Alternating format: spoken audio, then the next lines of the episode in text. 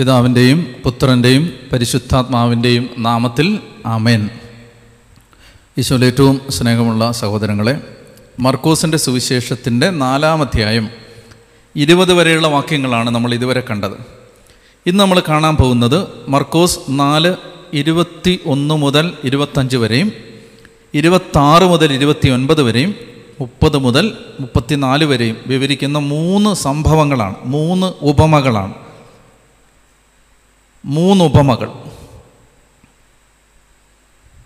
നമുക്ക് ഓരോന്നോരോന്നായിട്ട് വേഗം മനസ്സിലാക്കാനായിട്ട് പരിശ്രമിക്കാം. ഒന്നാമത്തേത് മർക്കോസ് നാല് ഇരുപത്തൊന്ന് മുതൽ ഇരുപത്തഞ്ച് വരെ. അവൻ അവരോട് പറഞ്ഞു വിളക്ക് കൊണ്ടുവരുന്നത് പറയുടെ കീഴിലോ വായിച്ചോ? കട്ടിലിന്റെ അടിയിലോ വയ്ക്കാനാണോ പീഠത്തിന്മേൽ വെക്കാനല്ലേ? വെളിപ്പെടുത്തപ്പെടാതെ മറഞ്ഞിരിക്കുന്ന ഒന്നുമില്ല. വെളിച്ചത്ത് വരാതെ രഹസ്യമായിരിക്കുന്നതും ഒന്നുമില്ല. കേൾക്കാൻ ചെവിയുള്ളവൻ കേൾക്കട്ടെ. അവൻ പറഞ്ഞു നിങ്ങൾ ശ്രദ്ധിച്ച് കേൾക്കുവിൻ. നിങ്ങൾ അളക്കുന്ന അളവിൽ തന്നെ നിങ്ങൾക്ക് വളർന്നു കിട്ടും. കൂടുതലും ലഭിക്കും. ഉള്ളവന് നൽകപ്പെടും. ഇല്ലാത്തവനിൽ നിന്ന് ഉള്ളതുപോലും എടുക്കപ്പെടും. ഇത് വേറൊരു ഉപമ. ഈ ഉപമ പറയുന്നത് നേരത്തെ പറഞ്ഞ ഉപമയുടെ പശ്ചാത്തലത്തിലാണ്. നേരത്തെ പറഞ്ഞ എന്താ? അവരിപ്പം മനസ്സിലാക്കില്ല. ഇപ്പം അവർക്ക് മനസ്സിലാവില്ല. ഇപ്പം അവർ ഗ്രഹിക്കില്ല. ഇപ്പം അവരുടെ മനസ്സ് തിരിയില്ല. അപ്പം അത് കേൾക്കുമ്പോൾ ശിഷ്യന്മാരുടെ മനസ്സിൽ ഒരല്പം ഒരു ടെൻഷൻ ഒരു സങ്കടം വരാൻ സാധ്യതയുണ്ട്. ദൈവമേ ഈ വേലയെല്ലാം പാഴ്വേലയായി പോവോ? പറഞ്ഞാൽ ആർക്കും മനസ്സിലാവില്ലേ? ആ ആശങ്ക മാറ്റാനാണ് ഇത് പറയുന്നത്. ഞാനങ്ങനെ പറഞ്ഞുകൊണ്ട് നിങ്ങൾ വിഷമിക്കണ്ട. ഈ വിളക്ക് ഒത്തിരി നാൾ പറയുടെ അടിയിൽ ഇരിക്കില്ല. ഒത്തിരി നാൾ പീഠത്തിന്റെ അടിയിൽ ഇരിക്കില്ല ഈ വിളക്ക്. ഏതാണ് ആ വിളക്ക്? സുവിശേഷം. ആരാണ് ആ വിളക്ക്? യേശു. കർത്താവ് പറയാണ് ഒത്തിരി നാളില്ല പേടിക്കണ്ട. ഇനി ഒരു ഒരു രണ്ടര മൂന്ന് വർഷം കഴിയുമ്പോൾ ഞാൻ കൊല്ലപ്പെടും. ഞാൻ കൊല്ലപ്പെട്ട് കഴിയുമ്പോൾ ഇതവർക്ക് മനസ്സിലാവാൻ തുടങ്ങും. അപ്പോൾ ഈ വിളക്ക് അധിക നാൾ അധിക കാലം പറയുടെ കീഴിൽ ഇരിക്കില്ല. അധിക കാലം ഇത് പീഠത്തിന്റെ അടിയിൽ ഇരിക്കില്ല ഇത് പുറത്തു വരും. നമ്മൾ മനസ്സിലാക്കിക്കോ? എത്ര ഒളിച്ചു വെക്കാൻ ശ്രമിച്ചാലും കർത്താവ് ഈ മറ നീക്കി പുറത്തു വന്നിരിക്കും. ഞാൻ പറയുന്നത് നമ്മൾ ഉത്തരവാദിത്തപ്പെട്ടവർ ഞാനും എന്നെപ്പോലെയുള്ള ഉത്തരവാദിത്തപ്പെട്ട ആളുകളും എത്ര അലംഭാവത്തോടെ അലംഭാവം നിറഞ്ഞ ഹൃദയത്തോടെ എത്ര ഉദാസീനതയോടെ മറച്ചു വെക്കാൻ ശ്രമിച്ചാലും ഈ വിളക്ക് പുറത്തു വരും. അത് നമ്മൾ പറയാൻ മടിച്ചാൽ ഈ കല്ലുകൾ ആർത്ത് വിളിക്കും. അച്ഛൻ പറഞ്ഞില്ലെങ്കിൽ അൽമേനി പറയും. ക്രിസ്ത്യാനി പറഞ്ഞില്ലെങ്കിൽ ക്രിസ്ത്യാനിയായവന് ജന്മനാ ക്രിസ്ത്യാനി അവൻ പറഞ്ഞില്ലെങ്കിൽ കൺവേർട്ട് ചെയ്ത് ക്രിസ്ത്യാനിയായവനെ കൊണ്ട് പറയിപ്പിക്കും. മനസ്സിലായോ? പള്ളികൾക്കകത്ത് പറഞ്ഞില്ലെങ്കിൽ സ്ട്രീറ്റിൽ നിന്ന് ആളുകൾ പറയും. ഒത്തിരി നാൾ മറച്ചു വെക്കാൻ പറ്റില്ല.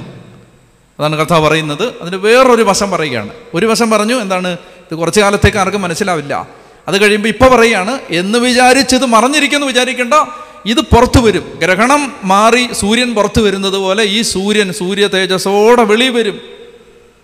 പറഞ്ഞേ ഹാലേലുയാ.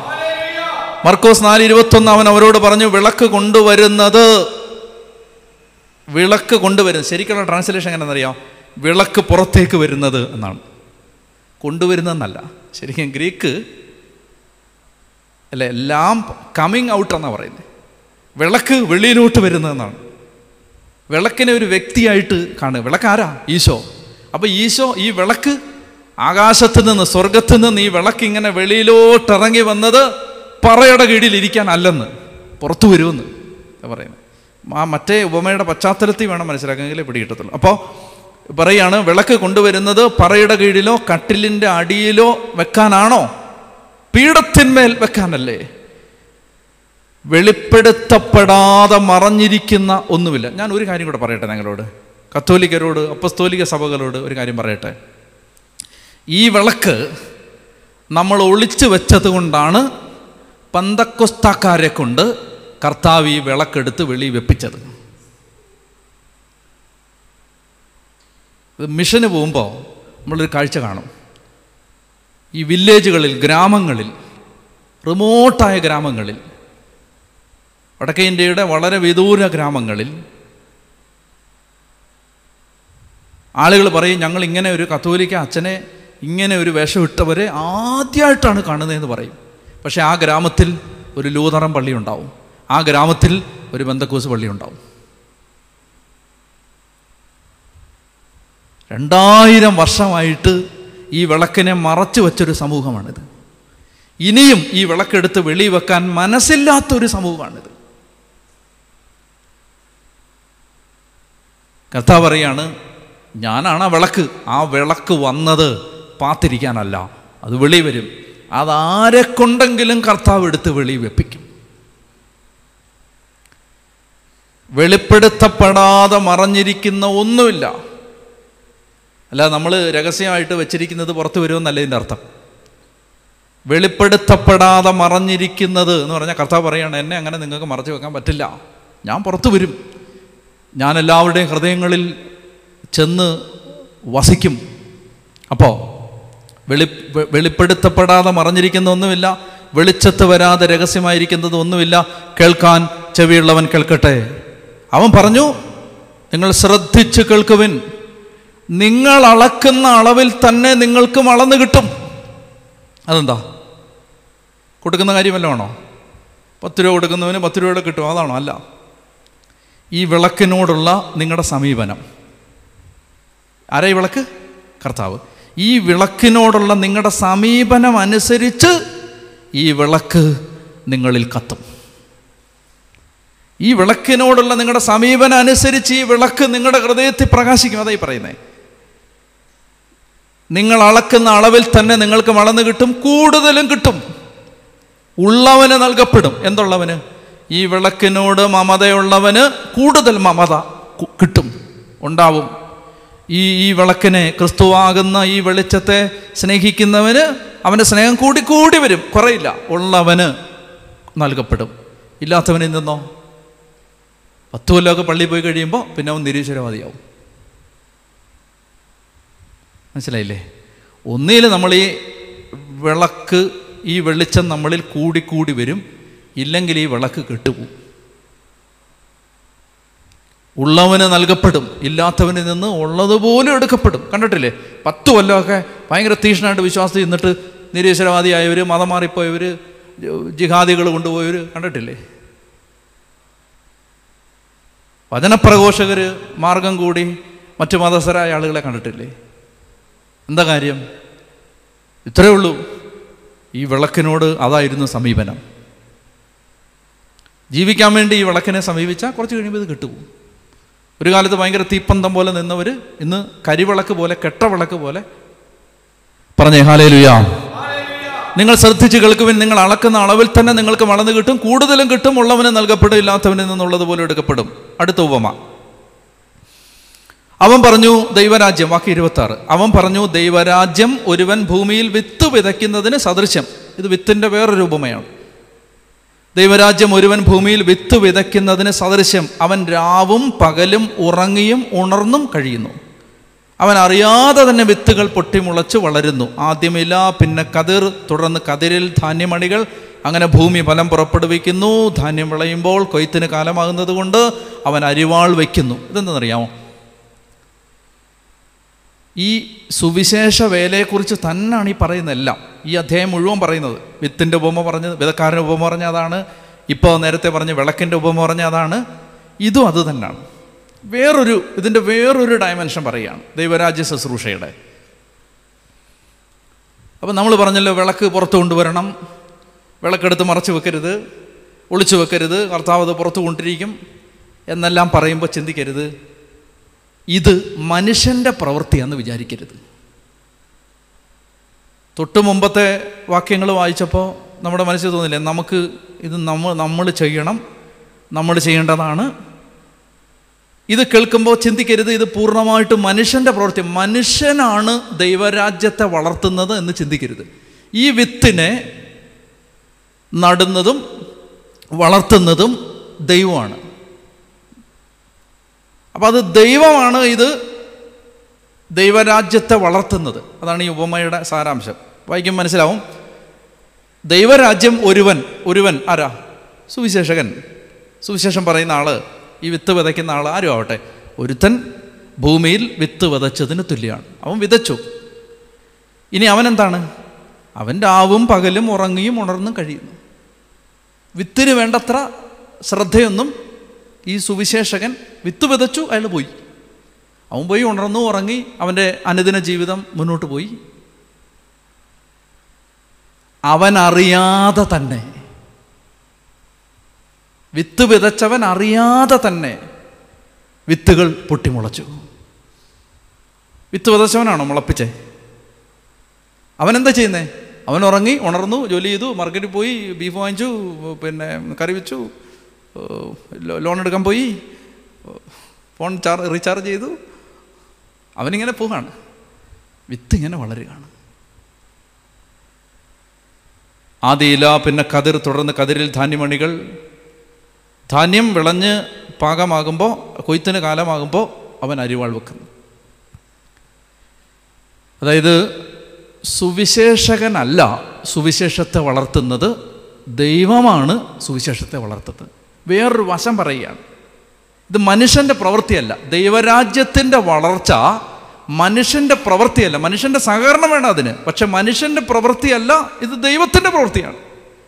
അത് ദൈവം ചെയ്യും. നമുക്ക് മനസ്സുണ്ടെങ്കിലും ഇല്ലെങ്കിലും ദൈവം തന്റെ പ്രവൃത്തി പൂർത്തിയാക്കും. അതാണ് ഇവിടെ ഉദ്ദേശിക്കുന്നത്. മനസ്സിലായത് ദൈവരാജ്യ ശുശ്രൂഷ മനുഷ്യന്റെ പ്രവൃത്തിയല്ല അതൊരു ദൈവിക പ്രവൃത്തിയാണ്. അതാണ് ഈ ഉപമയുടെ അർത്ഥം. മൂന്നാമത്തെ ഉപമ. മുപ്പത് മുതൽ. അവൻ വീണ്ടും പറഞ്ഞു ദൈവരാജ്യത്തെ എന്തിനോട് താരതമ്യപ്പെടുത്തും? എന്തുപമ കൊണ്ട് അതിനെ വിശദീകരിക്കണ്ടോ? ഈ കർത്താവ് പോലും സ്ട്രഗിൾ ചെയ്യാണ് ദൈവരാജ്യത്തെ ഒന്ന് മനസ്സിലാക്കി തരാൻ. ദൈവരാജ്യത്തെ എന്തിനോട് ഉപമിക്കും? എന്തുദാഹരണം പറയും? എന്തുപമ കൊണ്ട് അതിനെ വിശദീകരിക്കും? അതൊരു കടുകുമണിക്ക് സദൃശ്യമാണ്. നിലത്ത് പാകുമ്പോൾ അത് ഭൂമിയിലുള്ള എല്ലാ വിത്തുകളെയും ചെറുതാണ്. ചെറുതാണോ? കടുകുമണി ഭൂമിയിലുള്ള എല്ലാ വിത്തിനേക്കാളും അല്ല. കർത്താവ് ഒരു കഥ പറയുന്നു എന്നേ ഉള്ളൂ കേട്ടോ? പിന്നെ ഓരോ വാക്കി കയറി പിടിക്കരുത്. കടുകുമണി അല്ല കടുകുമണിയേക്കാൾ ചെറിയ വിത്തുകൾ ഭൂമിയിലുണ്ട്. അവർക്ക് പരിചയമുള്ള ഏറ്റവും ചെറിയ വിത്ത് കടുകുമണിയാണ്. അതുകൊണ്ടാണ് അങ്ങനെ പറഞ്ഞത്. ഇനി നിലത്ത് പാകുമ്പോൾ അത് ഭൂമിയിലുള്ള എല്ലാ വിത്തുകളേക്കാൾ ചെറുതാണ്. എന്നാൽ പാകി കഴിയുമ്പോൾ അത് വളർന്ന എല്ലാ ചെടികളൊക്കെ വലുതാവും. അതാണ് കടുകാണോ ലോകത്തെ ഏറ്റവും വലിയ മരം? അല്ല. ഇതൊരു എക്സാജറേഷനാണ് അതായത് വലുതാക്കി പറയുകയാണ്. ഒരു കാര്യം അവതരിപ്പിക്കാൻ വേണ്ടി അതിനെ വലുതാക്കി പറയുകയാണ്. അതൊരു സാഹിത്യ സങ്കേതമാണ്. പോട്ടെ. അപ്പോൾ നമുക്ക് സംശയം വരാതിരിക്കാൻ വേണ്ടി ഞാൻ പറഞ്ഞതേ ഉള്ളൂ. കടുകല്ല ലോകത്തെ ഏറ്റവും വലിയ മരം. ഇത് ചെറിയൊരു കാപ്പി കാപ്പി മരം പോലെയൊക്കെ അത്രയൊക്കെ വളരുന്നൊരു കടുക് വലിയ വടവൃക്ഷം പോലെ ഈട്ടി പോലെയും തെക്ക് പോലെയും വളരുന്ന സാധനമല്ല കടുക് മരം. കർത്താവ് അവർക്ക് മനസ്സിലാവുന്ന ഒരു ഉപമ പറയുകയാണ്. അതായത് ഒരു ചെറിയ വിത്ത് ഒരു വലിയ മരം. ഈ കടുകിന്റെ വലിപ്പം വെച്ച് നോക്കുമ്പോൾ ഈ മരം ഭയങ്കര മരമാണ്. മറ്റ് മരങ്ങളുമായിട്ട് വെച്ച് നോക്കുമ്പോൾ ഈ മരം ചെറുതാണ്. പക്ഷെ കടുകുമായിട്ട് കമ്പയർ ചെയ്യുമ്പോൾ ഇത് വലിയ മരമാണ്. മനസ്സിലായോ? ആ അർത്ഥത്തിലേക്കാണോ ഇതിനെ. അപ്പോൾ അവൻ വീണ്ടും പറഞ്ഞു ദൈവരാജ്യത്തെ എന്തിനോട് താരതമ്യപ്പെടുത്ത് എന്ത് ഉപമ കൊണ്ട് അതിനെ വിശദീകരിക്കും? അതൊരു കടുകുമണിക്ക് സദൃശ്യമാണ്. നിലത്ത് പാകുമ്പോൾ അത് ഭൂമിയിലുള്ള എല്ലാ വിത്തുകളേക്കാൾ ചെറുതാണ്. എന്നാൽ പാകിക്കഴിയുമ്പോൾ അത് വളർന്ന എല്ലാ ചെടികളേക്കാൾ വലുതാവുകയും വലിയ ശാഖകൾ പുറപ്പെടുവിക്കുകയും ചെയ്യുന്നു. അങ്ങനെ ആകാശത്തിലെ പക്ഷികൾക്ക് അതിന്റെ തണലിൽ ചേക്കേറാൻ കഴിയുന്നു. ഇത് ഭാവിയെ സംബന്ധിക്കുന്ന പ്രവചനമാണ്. ഇപ്പോൾ പന്ത്രണ്ട് ശിഷ്യന്മാർ കുറച്ച് അനുയായികൾ അത്രേ ഉള്ളൂ ഈ ദൈവരാജ്യത്തിന്. ഇപ്പോൾ ഇതൊരു കടുകാണ്. കർത്താവ് പറയാണ് ഇപ്പോൾ സമ്പന്നരാരും ഇതിന്റെ കൂടില്ല. അധികാര വരേണ്യ വർഗം കൂടില്ല. ഇൻഫ്ലുവൻസ് ഉള്ള ആളുകളില്ല സംവിധാനങ്ങളില്ല കെട്ടിടങ്ങളില്ല അധികാര സ്രോതസ്സുകളിൽ പിടിപാടുള്ള ആരുമില്ല പണ്ഡിതന്മാരില്ല. ഇപ്പം ഈ ദൈവരാജ്യം ഒരു കടുകാണ് പത്രോസെ പേടിക്കണ്ടടാ അന്ത്രയോസെ പേടിക്കണ്ടടാ ഫിലിപ്പോസെ പേടിക്കണ്ടടാ. ഇത് വളരും. ഇത് വളർന്ന് ഇതൊരു വലിയ മരമാവും. അങ്ങനെ ജെറുസലേമിൽ നട്ട ഗലീലിയിൽ നട്ട പാലസ്തീനായിൽ നട്ട ഒരു കടുക് ലോകം മുഴുവൻ വളർന്ന് പടർന്ന് പന്തലിച്ച ഒരു മഹാമരമായതിന്റെ ചരിത്രമാണ് ദൈവരാജ്യത്തിന്റെ ചരിത്രം. ഇപ്പോൾ ഇതാ കേരളത്തിൽ തിരുവനന്തപുരത്ത് അതിന്റെ ശാഖ ഇങ്ങനെ നീണ്ടു നിൽക്കുകയാണ്. ജെറുസലേം ഗലീലിയിൽ നട്ട ഒരു കടുകായത്. ഭാവിയാണിത്. ദൈവരാജ്യത്തിന്റെ ഭാവി. വലുതാവും. ഇപ്പം പേടിക്കണ്ട. എന്നിട്ട് അതിനകത്ത് എന്ത് ചെയ്യും? പക്ഷികൾ വന്ന് കൂടുകൂട്ടും. ഇത് വിജാതീയരെക്കുറിച്ചുള്ള ഒരു സൂചനയാണത്. വിജാതീയർ വന്ന് ഈ സഭയാകുന്ന അല്ലെങ്കിൽ ദൈവരാജ്യമാകുന്ന വൃക്ഷത്തിന്റെ ഭാഗമാവും. അവൻ വീണ്ടും പറഞ്ഞു ദൈവരാജ്യത്തെ എന്തിനോട് താരതമ്യപ്പെടുത്തും? എന്തുപമ കൊണ്ട് അതിനെ വിശദീകരിക്കും? അതൊരു കടുകുമണിക്ക് സദൃശ്യമാണ്. നിലത്ത് പാകുമ്പോൾ അത് ഭൂമിയിലുള്ള എല്ലാ വിത്തുകളെക്കാൾ ചെറുതാണ് എന്നാൽ പാകി കഴിയുമ്പോൾ അത് വളർന്ന എല്ലാ ചെടികളെക്കാൾ വലുതാവുകയും വലിയ ശാഖകൾ പുറപ്പെടുവിക്കുകയും ചെയ്യുന്നു. അങ്ങനെ ആകാശത്തിലെ പക്ഷികൾക്ക് അതിന്റെ തണലിൽ ചേക്കേറാൻ കഴിയുന്നു. അപ്പോൾ ഫ്യൂച്ചറിൽ ലോകം മുഴുവൻ പടർന്ന് പന്തലിക്കാൻ പോകുന്ന ദൈവരാജ്യം. From it's it's humble in auspicious beginnings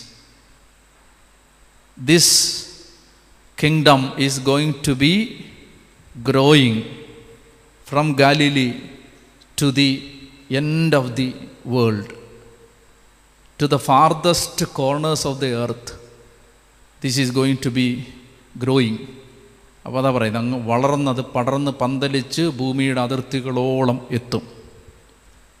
ചെറിയ തുടക്കത്തിൽ നിന്ന് അതൊരു വലിയ മരമായി മാറും. വാക്യം മുപ്പത്തിമൂന്ന് അവർക്ക് മനസ്സിലാകും വിധം ഇത്തരം അനേകം ഉപമകളിലൂടെ അവൻ വചനം പ്രസംഗിച്ചു. ഉപമകളിലൂടെ അല്ലാതെ അവൻ അവരോട് സംസാരിച്ചിരുന്നില്ല. എന്നാൽ ശിഷ്യന്മാർക്കെല്ലാം രഹസ്യമായി വിശദീകരിച്ച് കൊടുത്തിരുന്നു. കണ്ടോ? ആർക്കെല്ലാം വിശദീകരിച്ച് തരുന്നേ ശിഷ്യന്മാർക്ക്. ശിഷ്യന്മാർക്കെല്ലാം പറഞ്ഞു തരും അപ്പോൾ ഈ ബൈബിൾ മനസ്സിലാവാനുള്ള വഴി എന്താ? അതെനിക്ക് കുറച്ച് നാൾ മുമ്പ് മനസ്സിലായൊരു കാര്യമാണിത്. ഈ ബൈബിൾ മനസ്സിലാവാൻ എന്താ വഴി? ഒറ്റ വഴിയേ ഉള്ളൂ. കമന്ററികൾ വായിക്കുക എന്നുള്ളതല്ല. ബൈബിൾ മനസ്സിലാവാൻ ഒറ്റ വഴിയേ ഉള്ളൂ. ഒരു ഡിസൈപ്പിൾ ആവാൻ ആഗ്രഹിക്കുക. ഒരു ശിഷ്യനാവാൻ ആഗ്രഹിക്കുക. അപ്പം മനസ്സിലാവും. അപ്പോൾ അന്ന് നമ്മൾ അത്രയും നാൾ കാണാത്തത് പലതും ഇതിനകത്തുനിന്ന് കാണാൻ തുടങ്ങും. ഒരു ശിഷ്യനാവാൻ ആഗ്രഹിക്കുക. നമുക്ക് കണ്ണുകളടച്ച് പ്രാർത്ഥിക്കാം. കർത്താവേ ഇന്ന് ഈ വചനങ്ങളിലൂടെ അങ്ങ് തന്ന അനുഗ്രഹത്തിന് ഞങ്ങൾ നന്ദി പറഞ്ഞ് പ്രാർത്ഥിക്കുന്നു. പരിശുദ്ധാത്മാവേ അവിടുത്തെ കൃപാവരത്തിന് വേണ്ടി ഞങ്ങൾ ആഗ്രഹിക്കുന്നു. കൂടുതൽ വചനം മനസ്സിലാക്കാൻ ഞങ്ങളെ സഹായിക്കണേ എന്ന് പ്രാർത്ഥിക്കുന്നു. പരിശുദ്ധാത്മാവെ നിറയണമേ അഭിഷേകം തരണമേ. ഹാലേ ലുയ്യ ഹാലേ ലുയ്യ ഹാലേ ലുയ്യ ഹാലേ ലുയ്യ വചനം കൂടുതൽ ഗ്രഹിക്കാൻ ഞങ്ങളെ സഹായിക്കണമേ. ഈ വചനത്തിലൂടെ ഞങ്ങളുടെ വ്യക്തിപരമായ ജീവിതത്തിൽ മാറ്റം വരുത്താൻ ഞങ്ങളെ സഹായിക്കണമേ. ഈശോയോടുള്ള സ്നേഹം കൂടാനിടയാവണമേ. കർത്താവിനെ ഏകാഗ്ര ഹൃദയത്തോടെ സേവിക്കാൻ ഒരു മനസ്സ് തരണമേ. യേശുവെ മഹത്വം ആരാധന ആരാധന ആരാധന. ഹലലുയാ ഹാലേ ഹലലുയാ ഹാലേ ഹലലുയാ യേശുവേ നന്ദി നന്ദി നന്ദി നന്ദി നന്ദി. കൃപ നിറഞ്ഞ മറിയുമേ നിനക്ക് സമാധാനം. നമ്മുടെ കർത്താവ് നിന്നോടുകൂടെ നീ സ്ത്രീകളിൽ അനുഗ്രഹിക്കപ്പെട്ടവളാകുന്നു. നിന്റെ ഉദരഫലമായി നമ്മുടെ കർത്താവ് യേശുമിശിക വാഴ്ത്തപ്പെട്ടവനാകുന്നു. പരിശുദ്ധ മറിയമേ തമ്പുരാന്റെ അമ്മേ പാപികളാ ഞങ്ങൾക്ക് വേണ്ടി എപ്പോഴും എപ്പോഴും ഞങ്ങളുടെ മരണസമയത്തും തമ്പുരാനോട് അപേക്ഷിച്ചു വരണമേ. ആമേ പിതാവിനും പുത്രനും പരിശുദ്ധാത്മാവിനും സ്തുതി. ആമേൻ.